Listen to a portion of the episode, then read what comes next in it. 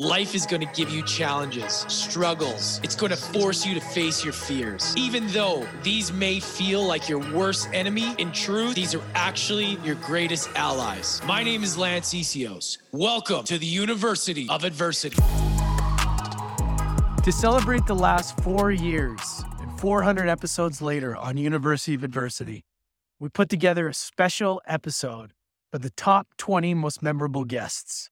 Make sure to check out the episode and enjoy this video. So, look, I went from the age of sixteen until I was twenty-five. Every day I was using drugs. Yeah. Every day from sixteen to, to twenty-five, nine years, I swore that I was not going to do it again. There was not a day that I did not decide I was not going to use again. That means I had nine years of me breaking commitments every day. Yeah. So, you know, people talk about drugs and how bad they are, and they are, they're terrible. Yeah. They, they, they do a lot more damage than people know. But what it was really damaging, even, even more than the drugs, was the, the, the sense of degradation and the repeated violation of my own agreements. I'm not going to do this again. You know, I was using drugs five and six times a day, not not once. I was using them all day long. So nine times three, sixty-five times five or six times a day. Like it was, I don't know what that number is. It's ridiculous. It's yeah. thirty-six hundred times five. So it's, you know, fifteen thousand times I said I wouldn't and I broke my agreement. Yeah. Well, you do that long enough, man, and you don't trust yourself anymore. Yeah. And that was the biggest problem with the drugs. That could have been gambling. It could have been cheating on your partner. Could have been, you know, at work saying you're going to do something and you don't do it. Everybody has these issues. Yeah. Mine just happened to be drugs, which you use enough drugs and you're not going to, you're going to start looking bad. The body starts wearing out. Yeah. I weighed one hundred thirty-five pounds at twenty-four years old. Yeah. That's, uh, that's thirty-five pounds lighter than I am today. I was sick, man. I was sick. My body was sick. You know, I was, I was literally like, if you're asking for details, I was, I had trouble even using the bathroom because my, my, my, my, my, my organs were starting at twenty-four years old, were starting to not function. Mm. I couldn't, I couldn't have sex anymore. twenty-three years old, I was having trouble having sex. Wow. And, and, um, and I hated myself. So that where I worked, they didn't trust me. My family didn't trust me. If if somebody needed something and needed to know somebody was going to show up, they would never call on me. So uh, at twenty-five, I went to a treatment center. I called a priest friend of mine, Charlie Dubois. He's my he was my priest, and he had a he had an alcohol problem, and I knew he had cleaned up. And I called Charlie up and I said, "Hey, can you get me to that place wherever you went? Can can you get me in there?" And um, he flew on the plane over there with me, dropped me off. twenty, twenty-six days later, I came home and I never used drugs again. I've never been the person, because I was always an independent, working as an actress since I was seventeen. So yeah. I always felt like guys held me back. I kind of have a guy mentality on that. So I never wanted to be in a relationship. I never wanted to be married. I always, I always thought, they're going to hold me back in life. And, and so I always understood that. I've never told Grant not to work, but, but when we were first married, his recreational time, I wanted his recreational time, but he wanted to give his recreational time to his brother and play Xbox. I wanted to like murder him. um, I was like, I think I just made the biggest mistake of my life. Uh, I was used to being this gun toting, because I, I I I shot shotguns at the time. I was ranked tenth yeah. in California. I was just used to being in a man's world. I wasn't used to like a guy kind of picking his brother over me. That was new to me. But it was it was at that time when I had to realize, look, either you're gonna get a divorce because that didn't work for me because I was looking, or I could look on what I could take the responsibility for. And what I took responsibility for at that time was that I was looking to him to fulfill me. Yeah. And that's not fair. That's not fair to do to anyone, because even if he would have given me the time, it wouldn't have been enough because I had given up my gun and the guys. I mean, I wasn't dating the guys, but I just thought it was inappropriate to be on a squad with guys where I'm traveling to Vegas and this and that and shooting in competitions. And, you know, when I'm trying to have a new family with a guy, you know, right. But I've given that up. And then I expected him to give me all of the things that I had given up. So I had to look at, well, how do I fulfill myself in a non-F U way, but in a way to where I fulfill myself and then can give back to the relationship and also become an asset. So these things take time to figure out, and people have to evolve. And, it, you know, it takes, it takes really being honest and real with yourself. And then, you know, when we figured out who does what in the relationship, we had to figure out who has what strengths and what weaknesses. Cause I'm, I wanted, I was a boss of me. I mean, I didn't get very yeah. far, but I was the boss. I'm, I'm the chick. I was this independent woman who was never going to let a guy tell me what to do or control me or anything like that. But when it came to figuring out who does what in a relationship, so we would stop fighting and get on the same team, I had to take that honesty pill again. And say, you know what, he's way better at business. He knows all of that. So he's going to make the business financial decisions because I had no track record and it wasn't good. Yeah. When I had had, you know, and then I'm going to do all of this and this and this because he he's not so great in those areas. And sometimes that is a, a hard pill to to take and and to figure out and get on the same page. It's not like we just magically were magical together. It's a created relationship. That's the thing. It's not a fairy tale. It's not like there's this perfect person out there. You kind of make yourself as perfect as you can be and kind of, you know, where I'm at right now in my relationship with Grant is if he's not giving me what I want, I try to take it upon myself and make it a game of, well, how can I get him to give me what I want in a behind the scenes kind of magical way? Yeah. Which is interesting. It gives me a game and a challenge without, you know, trying to go and yell at him or make him wrong. And which is my first instinct. Yeah. yeah no, but it's not sure. easy. My point is, is it's yeah. not easy. And it's, it's an, it's a constant evolution and it's yeah. a constant create and, and never just gets on this place where you figure each other out and then it's perfect. And then you just get to go on easy streets. Well, I learned to have the perspective over time, but perspective matters because you know, you can look at something from a different angle and see a different thing. You know, that's, yeah. that's what perspective's all about. So there was two kids, you know, one rich, one poor. The rich kid, they put him in a room full of shit, came back, pissed off. Put a poor kid in a room full of shit, came back, happy as hell, throwing it around. They asked the rich kid, what's the problem? He says, he put me in a room full of shit. What do you think? Mm-hmm. Asked the poor kid, what are you so happy about? He said, well, with all this shit, there has to be a pony in here somewhere. So same situation, you know, different perspective, different attitude, different outcome, different, you know, viewpoint. So it's just a choice when it boils down to it. And I developed that choice over years of realizing when we wake up in the morning, Lance, if I said to you, I'll give you a million dollars cash, but you can't wake up, you'd say, of course not. Even ten million, even twenty million, technically any amount of money. So you want to wake up in the morning, but when we do, we don't appreciate it as if someone just handed you ten million dollars. So imagine if you really actually got ten million dollars cash every single morning, the excitement, the relief, the enthusiasm you would have, you know, just think about a million, dude, you get pumped up, you start thinking, damn, that'd be awesome. Free money all the time. Oh my Lord, it would be unbelievable. But yet we wake up, which is worth far more than a million dollars, but nobody's appreciative to that level. Why? Well, it's just because they're, they haven't really looked at it from that perspective. So I call it the million dollar morning, which is wake up with that kind of gratitude and then, you know, knock out four things. But ultimately, I think perspective boils down to a choice. You can choose happiness. You can choose your perspective and you can choose gratitude. Like I'm, I'm grateful to wake up in the morning. So the second I wake up, my eyes open, the first thing I think about is, oh my God, I get another day. Like this is unbelievable. It makes me want to leap out of bed and start attacking the day. Sometimes I'll open my eyes at three thirty. I get another day. I'm up. I'm at 'em. Why? Because man, like I get another day. And so problems don't seem like problems. They seem like opportunities. You know, back when I couldn't afford rent, I couldn't, you know, I was late on my car payments. I'd get up, realize I'm lucky to get up. I'm I'm lucky to be ambulatory. I'm lucky to have breath. I'm lucky to be healthy, you know? And, and now it's not that I, ha- you know, oh, I have to pay rent or get kicked out. I get to pay rent or get kicked out. I get to find a way to pay rent. It was like a challenge or a game or a puzzle.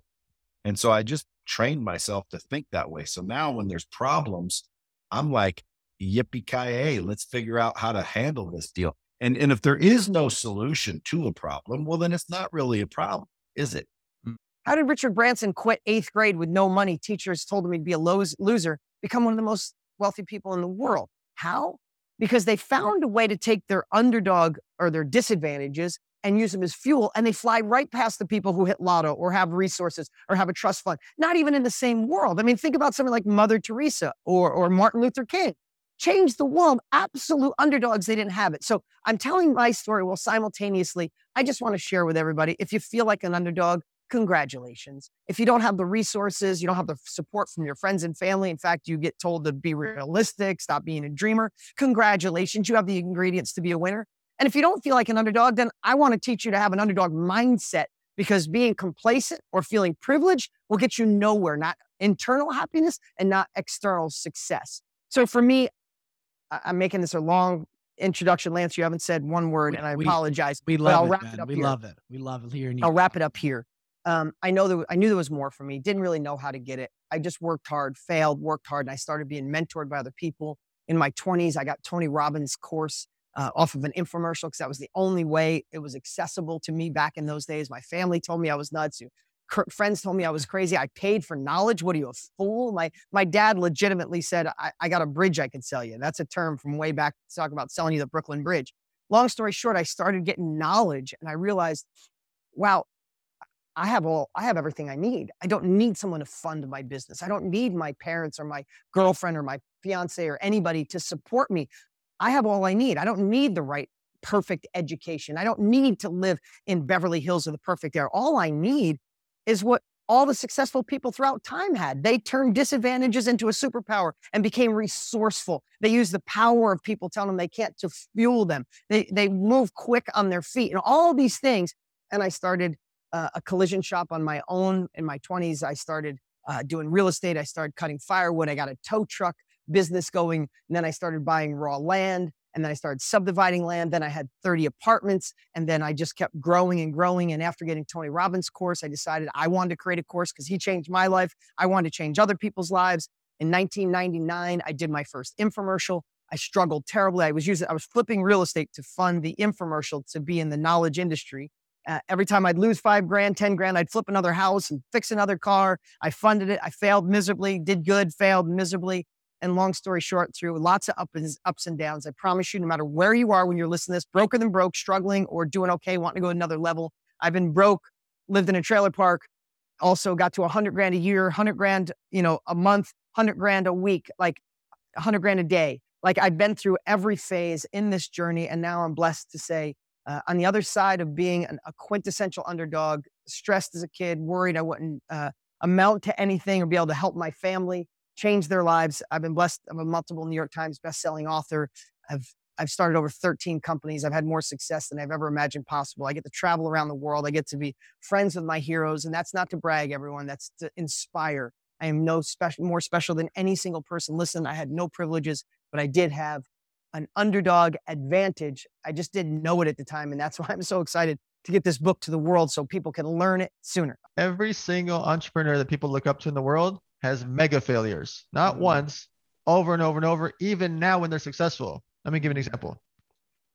Mark Zuckerberg arguably is one of the best entrepreneurs in history, built one of the biggest companies in history and acquired some of the best companies in history, right?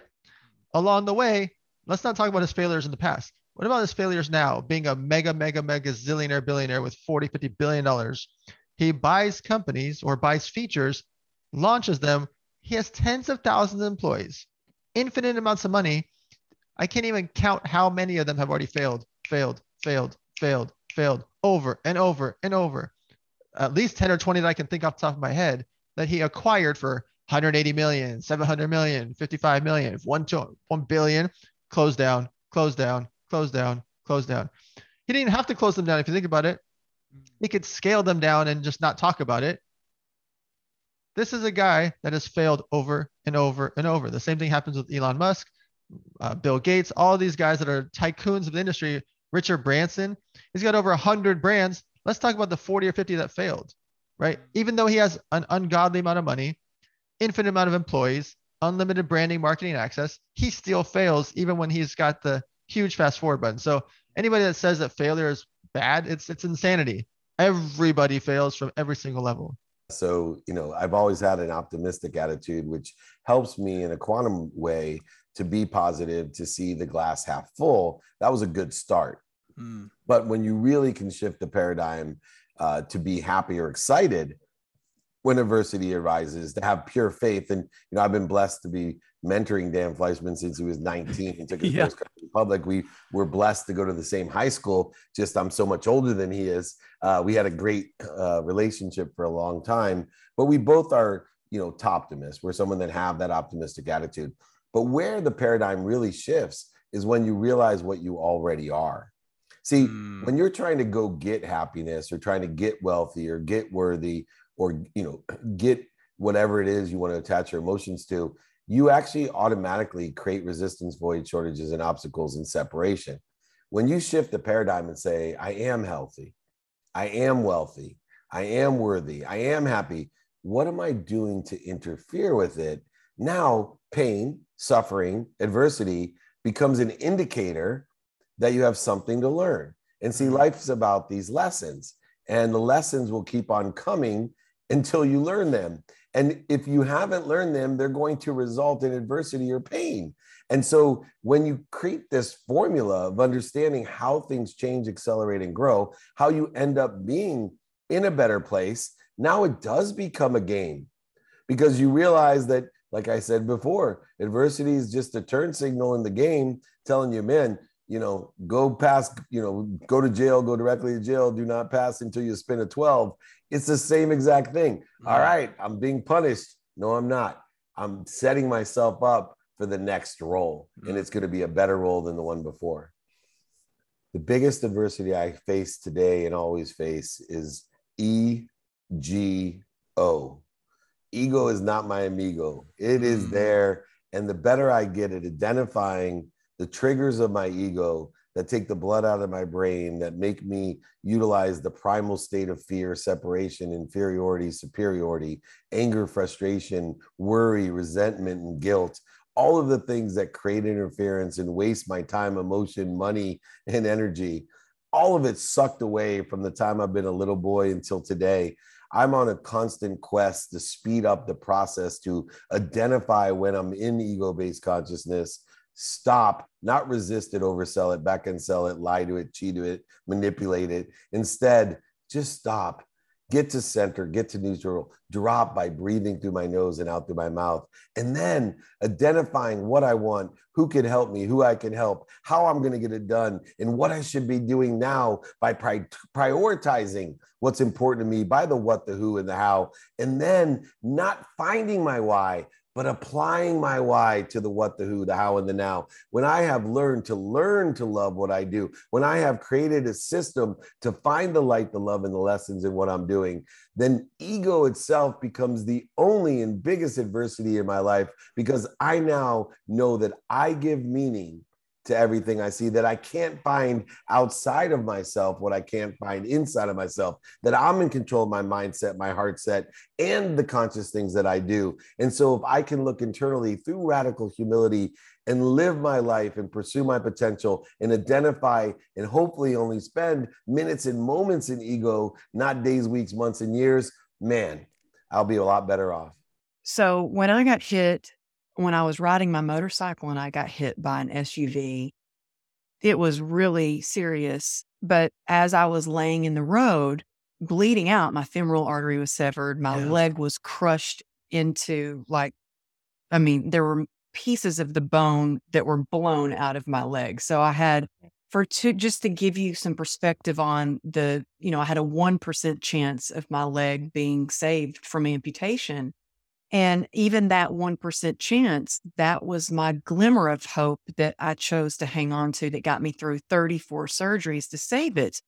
And I think that resilient people, when I really started to to look at it and study it, and, and you know, I didn't go to some fancy university or anything. I'm just somebody who has fallen and stumbled and gotten knocked down and hit rock bottom a couple of times and lost it all and had to start over, but I get up every time. So I started looking at what are some of the things that enabled me to get back up.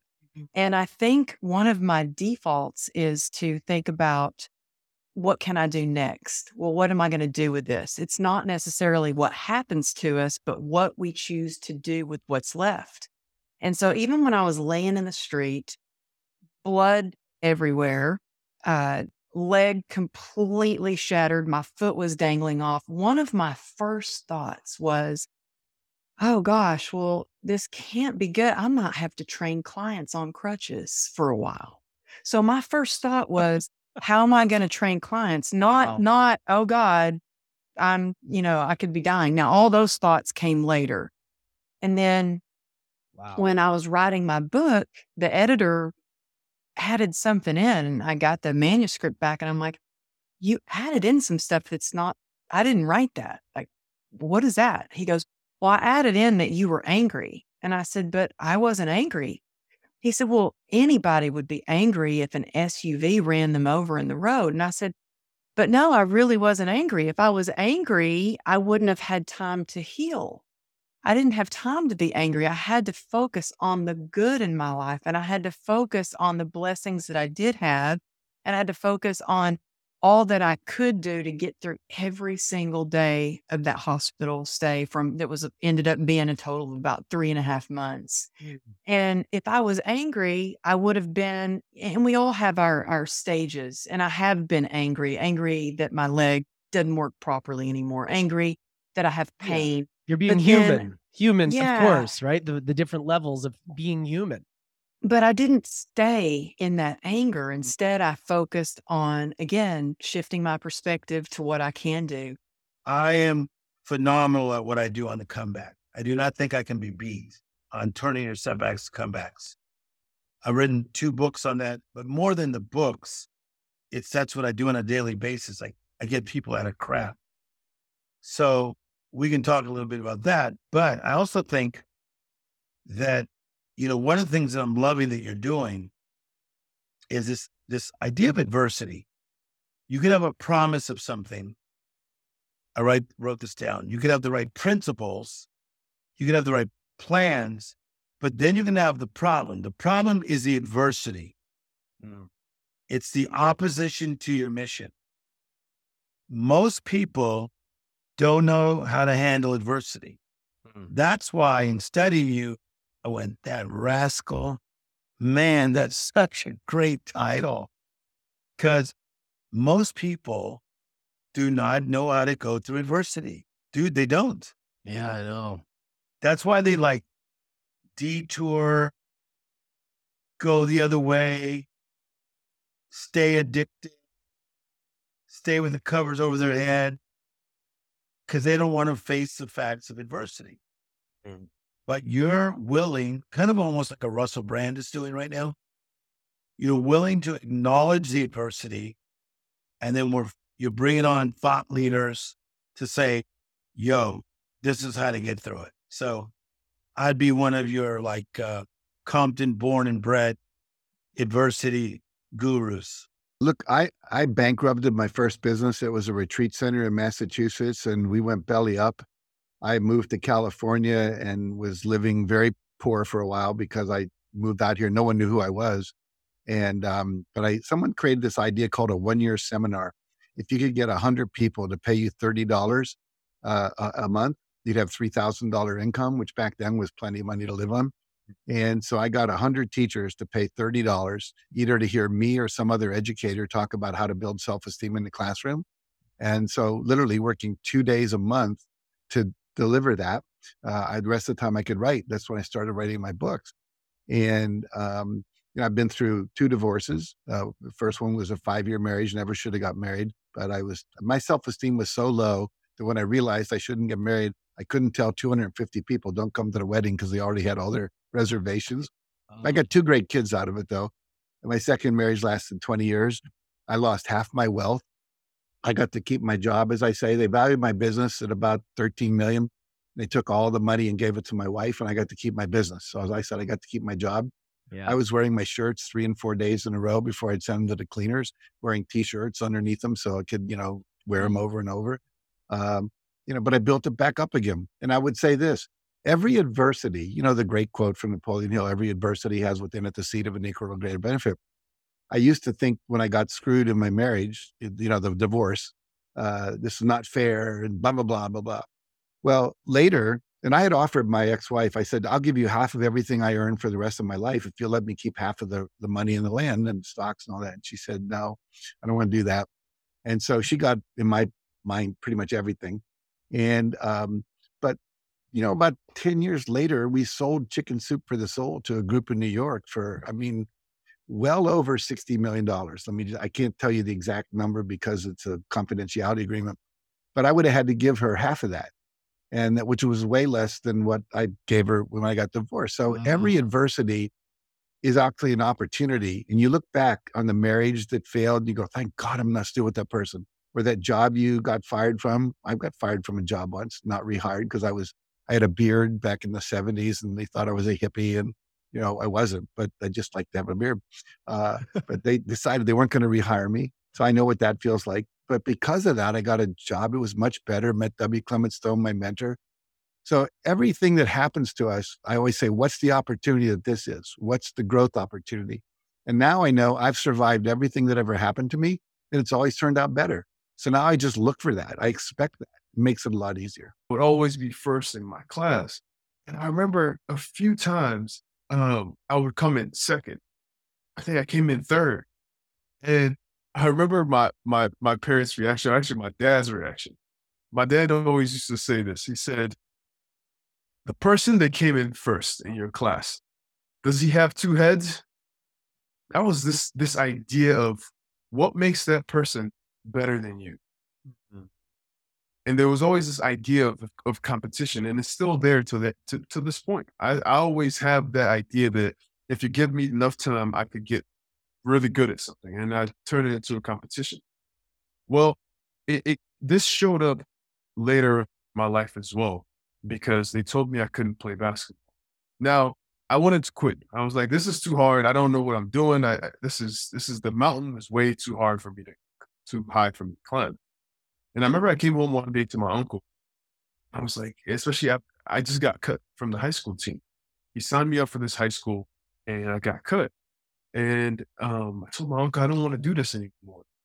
And my uncle was like, uh, yeah, you weren't any good at it anyway. You know, yeah, don't worry about it. It's, it was going to be too hard for you. And he knew what buttons to push for me. He knew that I wasn't going to let it go.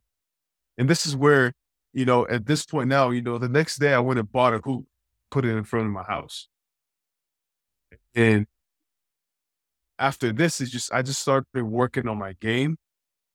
I won't say this is what really pushed me over the edge. I think having somebody like Keith, who was a mentor, who would put his arms around me when I messed up in games. Like I'm, I'm trying, but I scored the wrong hoop my first game. What do you do after this? Because this is the adversity moment. You know, it takes these little moments. It takes, it, it, there's no one defining moment that says, oh, now I've made it and now I'm, I'm impenetrable. You know, I, I don't think about, I don't, I don't doubt myself anymore. You have moments, you have little things that test you. And I, I, I keep coming upon this, these things, but because of the previous battles that I faced, I think it's easier for me to make that decision now, or I, I'm more sure that I can keep making this decision. There is challenges that come with that, bro. But you, uh, I think first, before that, like, your life doesn't change like that. It took eight years to get to that point. Yeah. So uh, it, it it takes a little bit of time. But and I was I was do I was talking to some people I think earlier last week or something, and we were talking about, for me the biggest part of it was I was not emo- I don't think or I was not emotionally ready slash stable to be able to deal with everything that comes with that. Like, just to remember, like I was telling you, I'm from a small island, yeah. four hundred thousand people. I'm only hanging out basically with like my friends and family. I am the skinny kid, the kid that stutters, the kid that everybody is like, man, like you tall, like you cool, but I move from places to places. I don't really have stability. Like, hey, people like, I'm realizing that I'm, I have an ability to see things and to understand things faster than people, but I'm bored very easily because nothing really gained my interest. And then all of a sudden, oh, I go from this kid that kind of like people look down upon a little bit to like, oh, I mastered basketball. Like, y'all think I'm cool now. Uh-huh. Which one is it? We, like, which one am I? Yeah. Right? And then fast forward to dealing with the ramification of like your presence, like me becoming a professional, but it impacts my family, it impacts my friend, uh, the basketball agents. And you realize that your presence means so much yeah. to so many people. And you're like, I just want to play basketball and just go home. Like, that's all I really want to do. And I got to do all that other stuff. So it's like you're getting bombarded twenty-four seven. Yeah. You step out of your door. So you you you kind of have to navigate through the public figure aspect and dealing with the fact that you are a regular human being and you got feelings and you got things that you that you're going through. Yeah. But people don't really hear about that. It's like, yo, bro, entertain me, like just play ball. You know, so that was I think that was the difficulties, the emotional uh uh triggers that comes with a lot of money, a lot of attention. How do you deal with financial literacy? How do you deal with saying no? How do you deal with feeling like you got a lot of money, you're big down, but your family situation is fucked up? I'm sorry, I cussed. Oh, that's all uh, right. Swear all you want, man. I don't care. All right, cool, cool. cool. So yeah, that's that's basically that's basically what it is. Like, how do you deal with all of that? And sometimes it's you do good, and sometimes you do bad. So I definitely had a couple of a uh, couple of each ones. People that are successful, people that find the gold.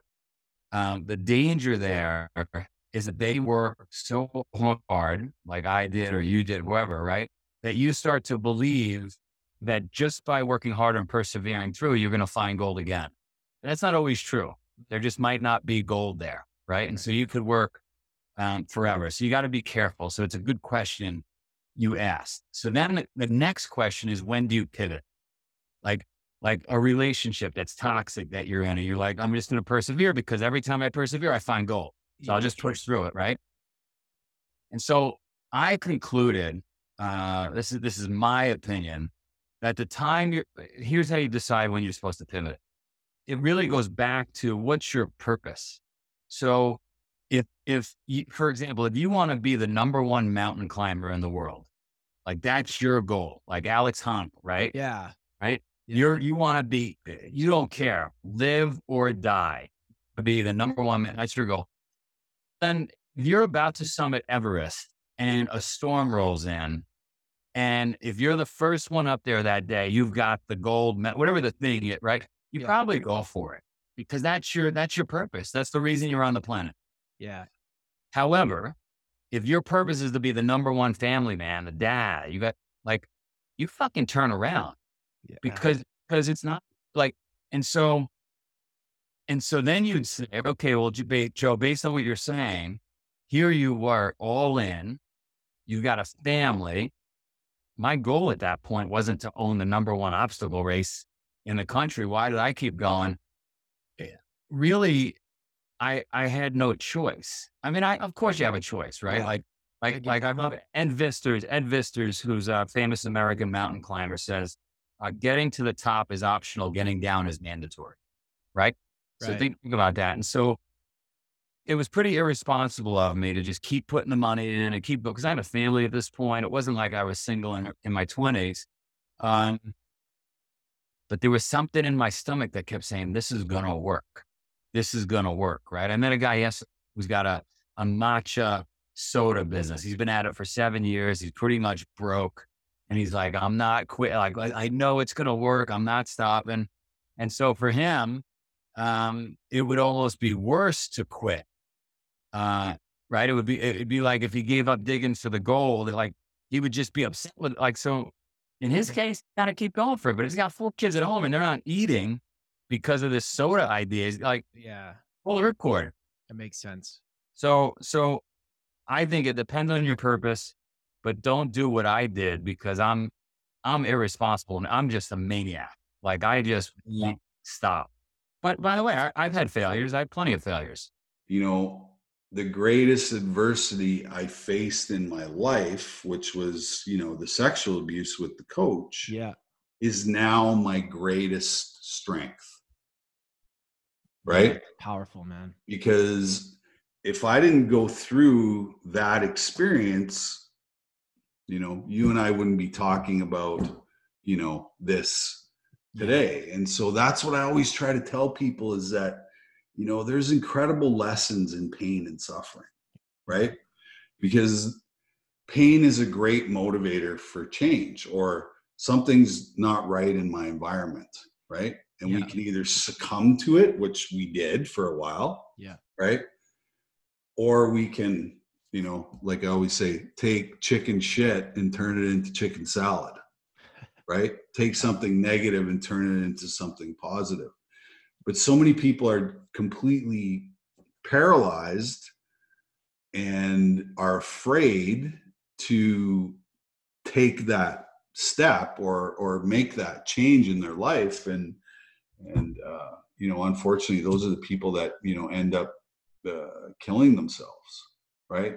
Yeah. The people who, you know, lose that hope and lose that will to live and, you know, can't see a way out or, you know, whatever it is. And, and it's unfortunate because, like I said, we haven't created a, you know, that safe space yet in society. Mm. Um, I would say there's a lot of underground yeah. stuff that's happening, yeah. you know, but it's not mainstream yet, you know? And, uh, and so, you know, I would say the reason why I'm so busy is, um, you know, because of my vulnerability and just saying, here it is, this yeah. is it, you know.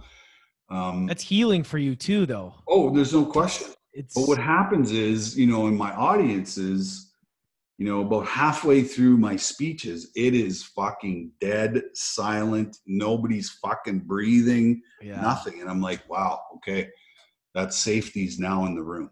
Yeah. Right? Because I got my whole entire audience to self-reflect on their own experience, right? And I can hear those fucking hamsters just running around in people's brains going, wow, you know? And it's like that moment where you give people permission yeah. to talk about this stuff, right? Mm. And uh, and I always say vulnerability creates safety. And then when you have safety, you know, that's when the magic of healing happens is, you know, when people feel safe, amazing things can happen from that. But we haven't created that space yet. I was wrong. For ten years, I was wrong that if the animal body is traumatized, you can't change the stories, that the stories are actually adaptive coping behaviors that are a manifestation of a body that feels like it's Uh, in danger.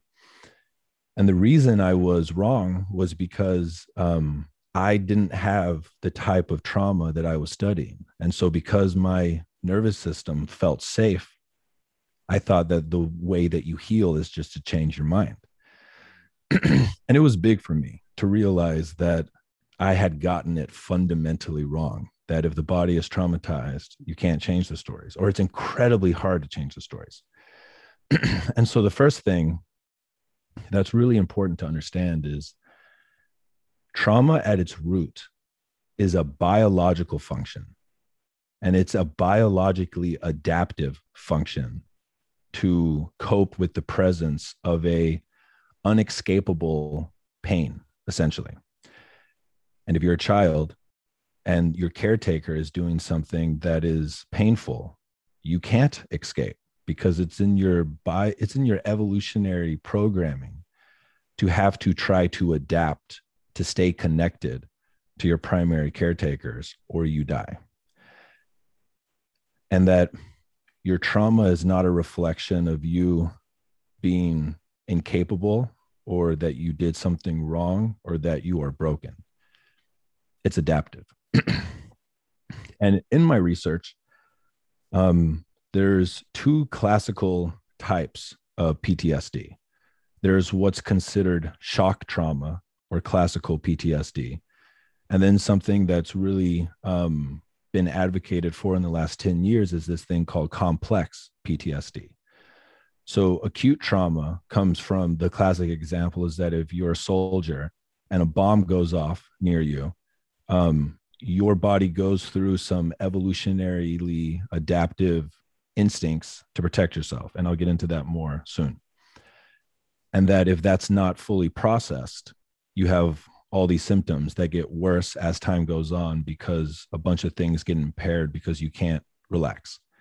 Um, and but there's this thing called complex P T S D, which most of us have some version of. And complex P T S D, as explained to me by a psychiatrist that works with P T S D, is essentially uh, it's the trauma of ten thousand paper cuts. And the idea is that whenever you, growing up, had the authentic need to express an emotion and you felt you couldn't, for whatever reason, that emotion gets stuck in you. And for men, it's in our culture, it's most often crying or being vulnerable. And for women in our culture, it's most often anger and being vocal. And that this can affect a lot of things. And I'll get more into that soon. In doing my research, I propose that there is a third type of trauma, and it's story trauma. And story trauma is essentially like one of the ways that our brains operates is it's creating a story about who we are and what the world is and what we're doing. And if you don't feel like you're making progress in that story, you're going to have depression and anxiety and some other things. And if you feel like you're making progress in that story, you're going to feel good. There are things that can happen to you that can completely shatter who you think you are, what you think the world is. And because those two things get shattered, your nervous system doesn't know how to measure whether or not it's growing. And that can cause massive depression or anxiety. And then And an example of story trauma is if you've been married to someone for ten years and you come home one day and they're gone and they left a note saying that they've had an affair for the last eight years and that they've left you, you haven't been exposed to classical P T S D. And it's also not complex P T S D in that moment, but something has broken you so fundamentally that you don't know who you are anymore because you're no longer a husband or a wife. Your past just broke because what you thought your past was for the last eight years with that partner is no longer true. And now you don't know what you're becoming. And so you're going through, you know, what some people would call the dark night of the soul. So those are the three types of trauma that I see. And another thing that comes up into in relation to social media is there's this, there's this immediacy, you know, in scrolling and in, in looking and in, in it, you know, like, it's like that, that um, kind of that wiring to just like have this immediacy of seeing things and feedback. And it's like, there's, for most people, what I would, you know, what I would say is probably pretty true is they're not really taking the time to actually tune into what feels true to me mm-hmm. in my body, because it's also very easy, regardless of what your stance is on anything in the world, it's very easy to just subject yourself to like a, like confirmation bias. It's like, oh, well, this actually agrees with what my belief is. So like, fuck oh, yeah to that. And, and I think what would be really helpful, even in your own personal process, to not get so triggered by things is to just have curiosity, mm. you know? Like it, it, it's to just uh, something that I, that I, um, something that I, I, I posted a story on my page today that was this woman speaking out the House of Representatives, House of Representatives in Michigan. And one of the things I said is like, I'm not anti anything. I'm I saw, pro I saw that property. Post. I'm pro sovereignty and I'm yeah. pro personal choice. And that's for myself. Same. That's for anyone I could possibly disagree with. What you choose to do with your body, I fucking honor you. Yeah. I'm not going to pretend like I know what it's like to walk in your shoes with what you see with your family and your, your, your family background and ancestry and your, your, you know, immediate surroundings. Like, I have no idea, but I believe that we deserve the sovereign choice to do what we want, you know? So, and, and at the same time, I also, and I just stay curious. You know, I could be totally fucking wrong about something, yeah. and, and having, having the detachment enough from your identity to be curious and, and to take ownership and be like, you know what, I was really wrong about that. I thought, you know, I thought maybe because I saw this one thing that it could be this way. I was actually really wrong, and I can own that. And it's actually interesting because I think people think that's a scary thing to be wrong. It's not fucking scary. It's actually the it's best like, leaders. The best leaders can admit it. And that's how you trust yeah. them. If they get new information yeah. and they realize, oh, I didn't know this. I now I know this, and I think a bit differently. Yeah. That's how you build it, trust with somebody. Exactly, because there's there's there's authenticity, which if you're ever going to be in integrity with yourself, that is like a number one pillar, is like totally being in your authenticity, which doesn't mean you're this fixed idea of something. Like, I'm moving and changing and flowing on a daily basis. You know, if my beliefs are just so fixed to only be this one thing, there's no space for me to grow with that level of rigidity. So, you know, I just stay open-minded. And, and if you are in the habit of just that level of authenticity, it's easy to admit when you're wrong. So then you don't get, then you don't get in battles with people on social yeah. media about what you disagree with and why they're full of shit and they shouldn't be, and they're, you know, they're morally wrong for their beliefs. And it's just like, do you want to live a life that is actually taking like, do you want to live a life that is thriving, or do you want to live a life where you're giving all of your energy to things that aren't worth it? And that's not to surviving. say like, I, yeah, I actually do believe though, like that energy that I felt yesterday when I was frustrated, there's also a very sacred beauty to that energy, because yeah. that energy in, on some level is a sacred rage. It's a sacred rage against things that are injustice. And it's an energy that de- is demanding change. One aspect of my journey to get here that I feel really called to share is actually my abduction experiences in childhood. So between the ages of four years old and thirteen years old, I was abducted about six times. Um, I was abducted by the Galactic Federation, but specifically by the Greys. And they took me on board their ship, and they actually put me into like school. I call it Earth School. Uh, and they took me into training, and they taught me all about quantum physics, vibrational frequency, consciousness, plants, animals, um, the planet, how to deal with humans. Uh, they taught us about all of that. I wasn't the only one on these ships either. Now, I grew up and I had extrasensory abilities, so I was very psychic. Um, I could see everyone's auras, chakras, um, ghosts and spirits, you know, as a kid. And then, you know, I really shut it all down around the age of ten. I just wanted to fit in. And at sixteen, you know, through a depression, through a lot of anxiety, uh, which I think a lot of starseeds experience, through the lowest of the low, the bottom of the pit, I ended up having my first ever past life regression. And that really woke me up to the concept of reincarnation. You know, this is not our first rodeo, um, which really validated how I was feeling. And it also introduced me to the fact that time is simultaneous. So at me, at sixteen years old, I was able to experience five entire past lives. You know, that, that was mind-blowing to me. And if that's possible, if we can, in the present moment, experience the past, then it's possible that we can, in the present moment, experience the future. Uh, so, so I had my kind of reawakening at sixteen. At eighteen years old, I had my first ever conscious abduction experience. And I call it conscious abduction because I was fully aware, like it was burned into my memory, um, that experience. And that opened me up to the world of aliens consciously, that not only do past lifetimes on this planet exist, but past lifetimes off this planet exist.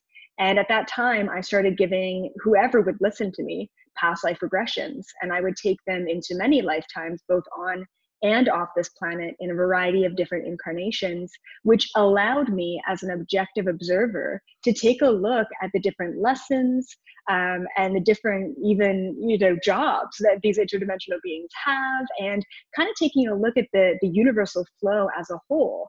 And it wasn't until twenty-four years old where I had my first Um, hypnosis, quantum hypnosis regression session. And it was in there where I actually wanted to find out why I couldn't remember most of my childhood. And turns out it was, you know, the memory or the blocked memories of all of the abductions. And that once again kind of blew open my world to, you know, the fact that I've been a part of, um, I don't know if it's a program or the hybridization, or if it's just a part of consciousness awakening, you know, the planet. Um, but I've been a part of this my whole life. And I'm so lucky, lucky to, at such a young age, remember a lot of my past lifetimes and my mission and my purpose here on this planet now. I think so many people see, you know, where somebody is, yeah, and they think that they just wound up there. Yeah. And, and that's why I think about the University of Adversity podcast. Uh, and just for me, that's what it's all about. You know, challenge and adversity, what you go through in your life, that's what determines the story that you write, how you respond, getting up one more time than you've been knocked down. And I just want to start by sharing, I'm not the only one on this on this episode right now that has a story. Every single one of you, you have a story that defines who you are. It's a choice how often you connect to that story to drive your beliefs, your behavior, and the story that you write. Uh, I, I know you've highlighted some things about me to get people fired up and excited, but I believe my opportunity to be with all of you is a direct result of the fact I've been shaken to the core in my life personally, and I've been shaken to the core in my life professionally. And that's why I still believe in having coaches right now, because I've needed them to pick me up off that mat of life during the days that I felt like I could not go any further. Mm. And for many of you listening, I'm going to take you way back to when I was a, a little boy. And, you know, for everybody, uh, you know, we learn so much as kids. Some of us face a lot of challenges, kids. Some of us have these great childhoods. And, you know, the worst thing that happens to you in, in childhood is your ice cream falling off the cone at Baskin Robbins. I wish I could tell you that was my life, but I had to grow up fast. And so I'll take you back. Uh, my parents were divorced at six months old, never knew them together, just significant challenges between my parents. So here I am, I had an older brother, Drew, and parents are divorced.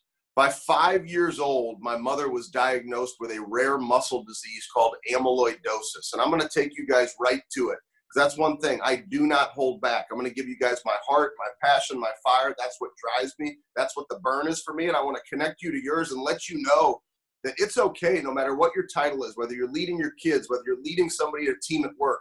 The more authentic and transparent that you are, that's how we grow together.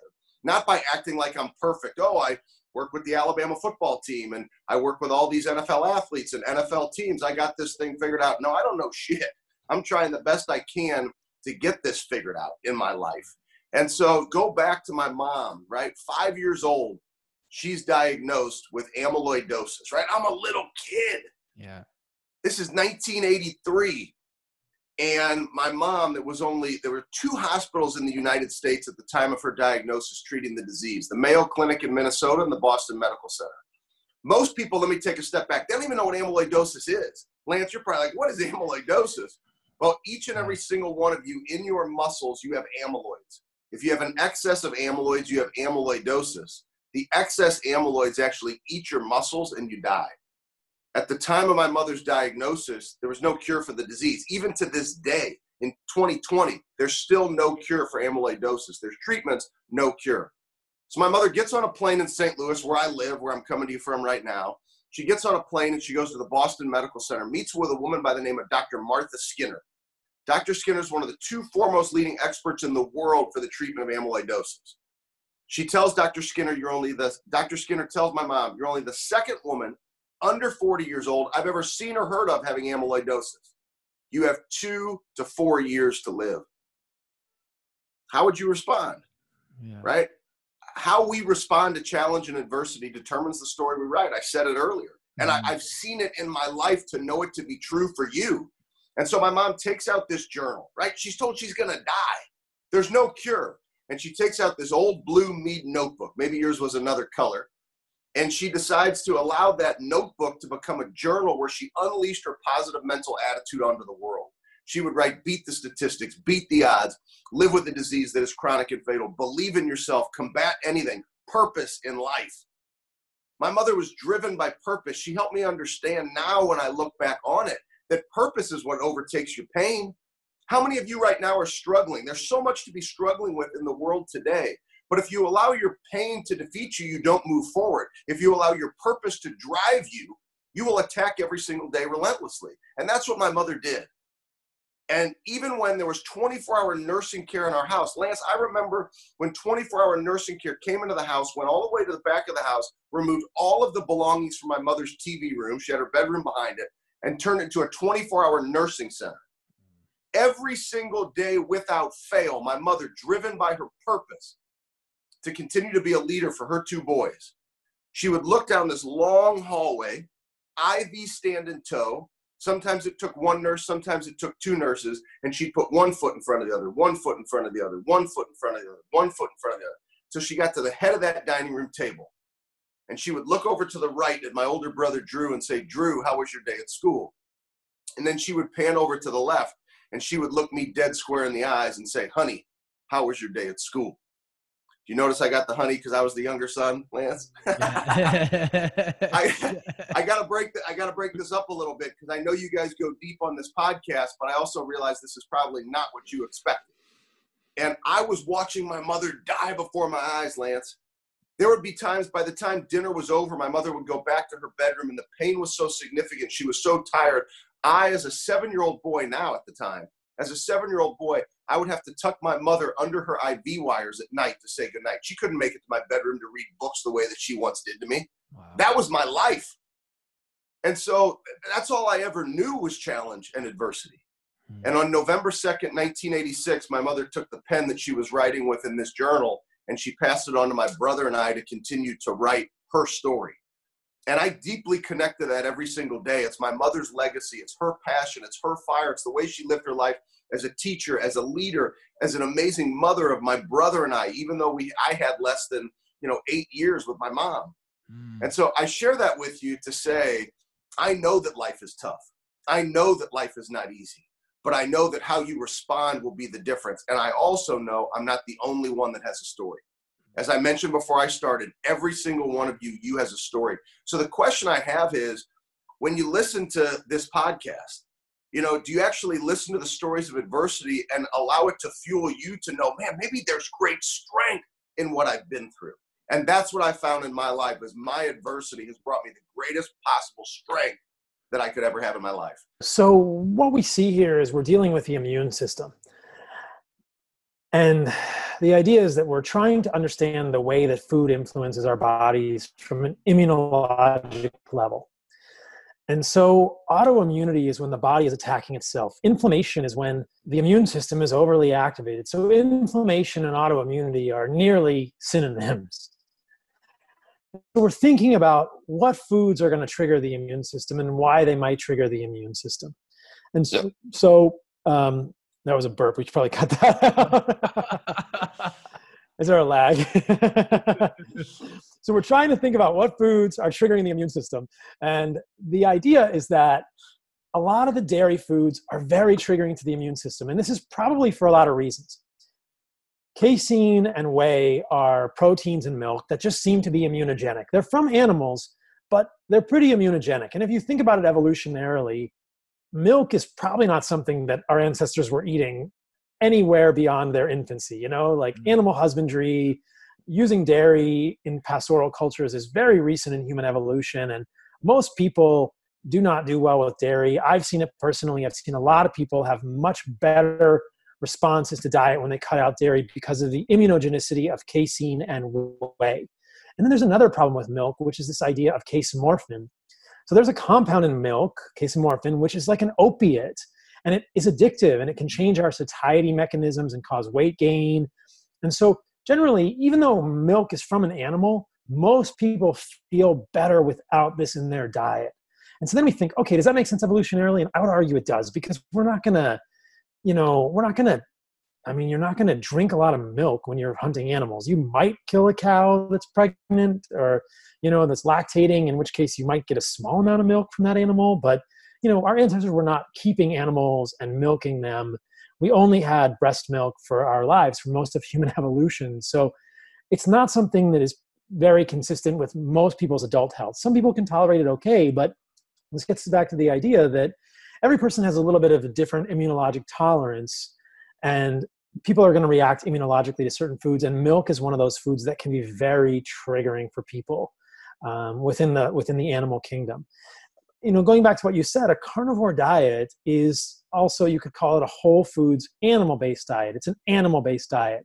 And this is where a little bit of the confusion comes in. People say like, oh, you can eat cheese on a carnivore diet. And I think, well, you can eat cheese if you want to eat cheese on any diet. I mean, nobody's going to tell you what to eat. You can choose to eat cheese. But if you're doing a carnivore diet or you're trying to eliminate few foods that are going to trigger your immune system, then you want to take out dairy for sure. If you have an immune condition, then you definitely want to take out dairy. And I would argue you also want to consider eliminating things like even egg whites. Egg whites are another thing in the animal kingdom really? that are kind of triggering for people. Probably less people react to egg whites than they do to dairy. But, you know, within the clients that I work with, I kind of have these different versions of like more and less elimination diets within a carnivore space. But the whole premise of a carnivore diet is that plants are probably the biggest offender. I would argue that more than any other food, the kingdom of plants is triggering people's immune systems. And this is through lectins, this is through anti-nutrients, this is through plant toxins, that putting plant molecules in our bodies, I would argue that is the biggest contributor to immune system activation incorrectly uh, in human in human food consumption. And there's also dairy and there's also egg whites. But then you get into like foods that are probably foods we were eating all the time seventy thousand, three hundred thousand years ago, as we evolved as Homo sapiens and contacted Neanderthals. We were hunting animals and eating animal flesh, animal organs, animal connective tissue, animal bones, brains. Those are very common ancestral foods. We probably didn't eat as many eggs because they're pretty rare, but um, most people tend to tolerate the egg yolk much better than they do the white. But if you really want to do a simple diet that's very evolutionarily consistent for a human, then we're talking about this nose-to-tail carnivore diet, which I would define as a diet that is eating the whole animal.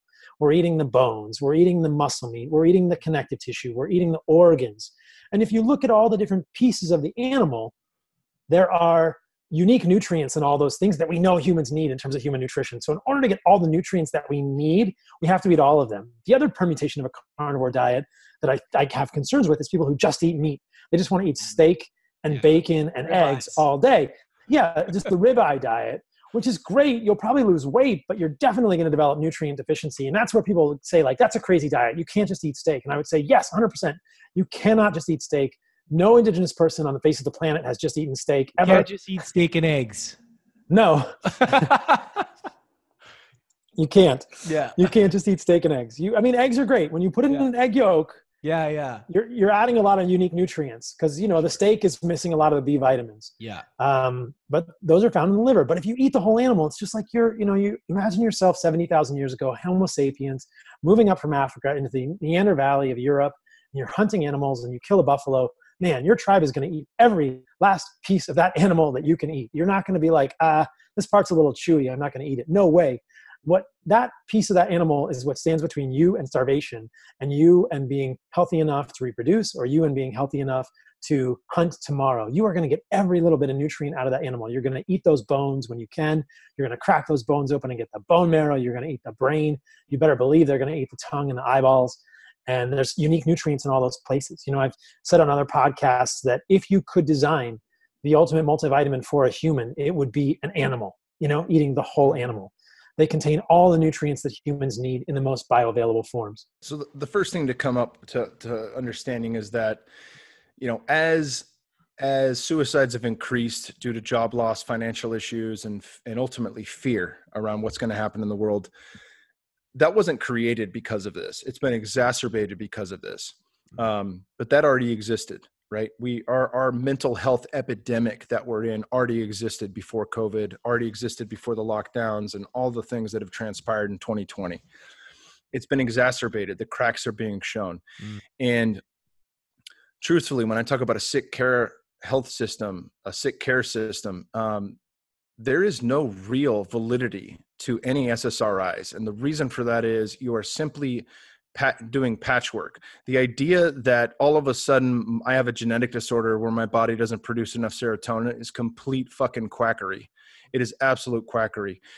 And one of the guys who I've really studied and learned from is Doctor Gabor Mate, who is up in British Columbia, Canada. That's where I am. Who's been a licensed psychotherapist and psychologist and psychiatrist for decades. Also has done hundreds of ceremonies with ayahuasca. He's led ceremonies. And one of the things that he found is that at the root of all addiction is trauma. And so no matter what you're working on, whether your brain is mirroring a side of depression and has low serotonin, or whether you um, actually come to understand bits and pieces of your trauma, we all have addictions to all sorts of shit, whether that's T V, social media, sex, um, alcohol, cigarettes, you name it. We all have ways that we choose to self-medicate, and we all have ways and we choose to numb our consciousness so we don't have to look at the stuff that's happened to us and the hardships that we faced. And what psychedelics have the ability to do is reveal that layer by layer, not all at once. You don't get the kitchen sink like any good therapist, ayahuasca or psilocybin knows. You don't tell the person on their first day, hey, you were raped when you were four, this shit happened to you, and here's how you solve that. It's too much. And so like peeling layers off of an onion, you work bit by bit.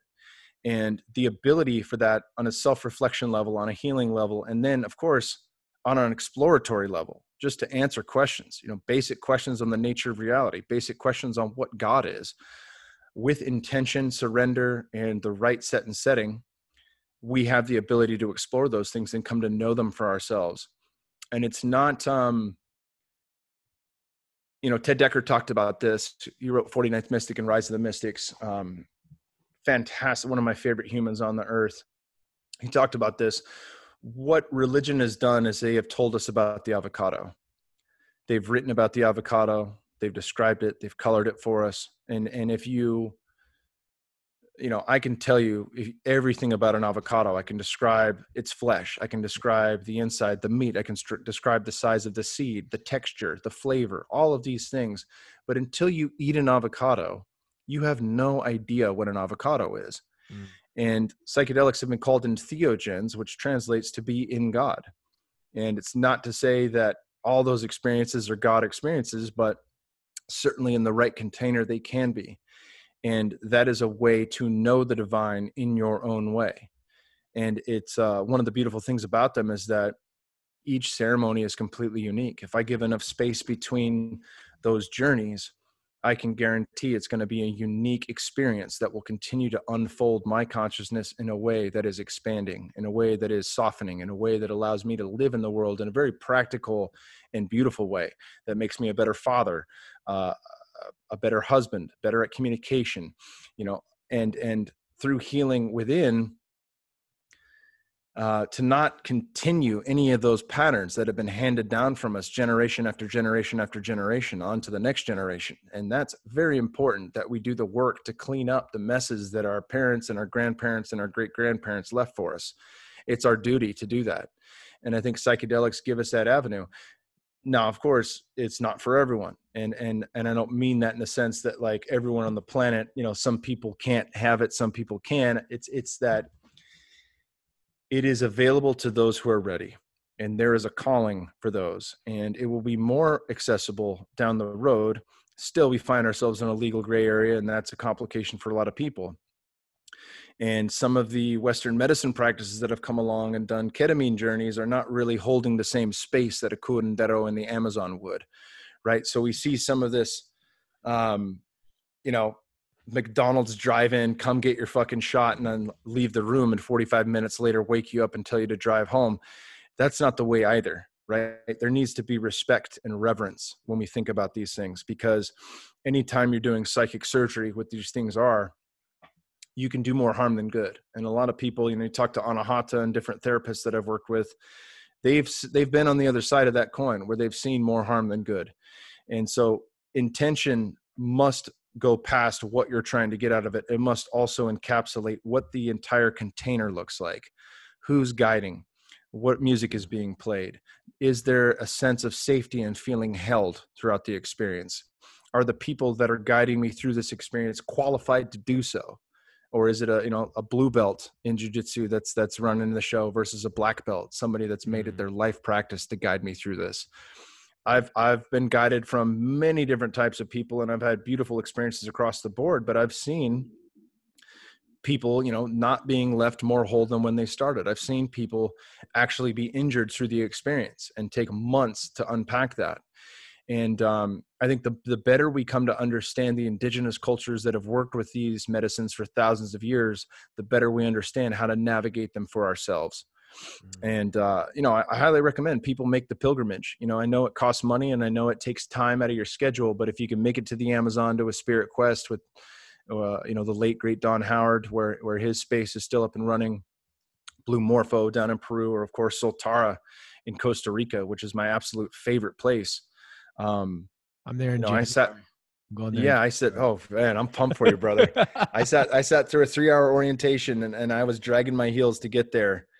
The only reason I went is because I thought I'd look bad if I didn't show up. That's why I went. And I was like, I've done twenty-two ceremonies. I don't need to sit in this fucking orientation. And I get there and, and an hour into it, I look at my wife, Natasha, and we were, both of us were like, if we had been here for our first ceremony, that would have changed the way we worked with all medicines. Really? The way they unpack in that orientation, how you work with the teacher ayahuasca, how you work with the consciousness that is in that medicine will impact every ceremony you do after that, no matter where you go, including the consciousness of psilocybin or the consciousness of ketamine. All of these things have their own, they're their own doorway into the divine. And when you understand how to work with them, it makes a world of difference in how your experience turns out. You know, ultimately, in the end, we're all going to have hard experiences. Doesn't matter if you think you had no trauma as a child or not, you're still going to get squeezed at different times. And the, there's beauty in that. There's beauty in that because it teaches us to surrender. Mm-hmm. And we're always in this paradox of what we intend to make happen within the world and what we need to surrender to, because there's always something. It's not just our world, right? We always have things going on outside of us. There's always the external that we work in concert in the symphony of life with. And, and once we come to understand how we can intend and create and make manifest as co-creators on this planet, and at the same time, surrender to the how and when that happens and surrender to the all that is right now, that allows us to navigate with peace. You know, Ram Dass speaks about that. The, the, it is on the same line of polarity, clinging and aversion. If I have aversion to something I don't want to have happen, or if I cling to the good thing that I do want to have happen, that's still on that same line of polarity that looks different, that still equates to suffering. And when we come to understand that, we can begin to say, okay, I, I can intend, I can have goals, I can still try, but I'm not going to cling to outcome. And I'm not going to sit there and hold that thing so tight that I don't allow it to come through in a different way than I had planned. You know, and that really, that really gives us the, a point of setting our intentions and actually working towards those, but still being in a state of allowing the thing to take form in whichever way it will come and when it will come. Most people have a problem where they lose themselves at the cost of the relationship, or they lose the relationship for themselves. So they don't know how to balance sovereignty and togetherness. And I think that's, that's a very delicate balance, because, you know, where, where does, you know, the real argument was made, well, if you don't take this thing, then you might make me sick. And it's like, but wait, you took the thing and it doesn't prevent transmission. Like, that was such a log. You had to do so much mental gymnastics to even have a conversation with someone who couldn't make that make sense. But that shows you, it's like, you have to just exit that conversation because there's no use. Mm-hmm. You know, I don't know if you've ever seen the Milgram experiment, where they show different lengths of lines, and, you know, they have shorter and longer lines. And then they have a group of people, and some of them are actors, and they say, which line is the shortest? I can't remember if it's shortest or longest, doesn't matter. And the actors go, that one, but it's clearly not that one. Like, it's so obvious, like, but what they see is that that collective group saying that line's longer influences people who are like, how the fuck, how do you think that's, no. Yeah. But they eventually, most of them actually agree because of the pressure. Right. And so we need to ride, like the more people that speak up is how you find each other, but it's also how you find courage. Is like, you're like, oh, I'm not the only one, which really what's going on is we're making a negotiation. My social risk is lower because these other people have spoken up. Um, and so, you know, this, one of the main solutions is to actually start to use your voice. And it can simply be, I'm not okay with how some of this has been done. Mm-hmm. And you can easily start with lockdowns. They never had scientific data. They were never supported by data. They never were. They don't really make sense from a, a, a transmission point of view either. Um, and uh, they didn't work, and they harmed tons of people. And people were speaking out at the beginning, but there was a collective effort to silence the experts from the Great Barrington Declaration. There's released emails from the N I H saying, from Francis Collins, we need a massive takedown, public takedown of these physicians.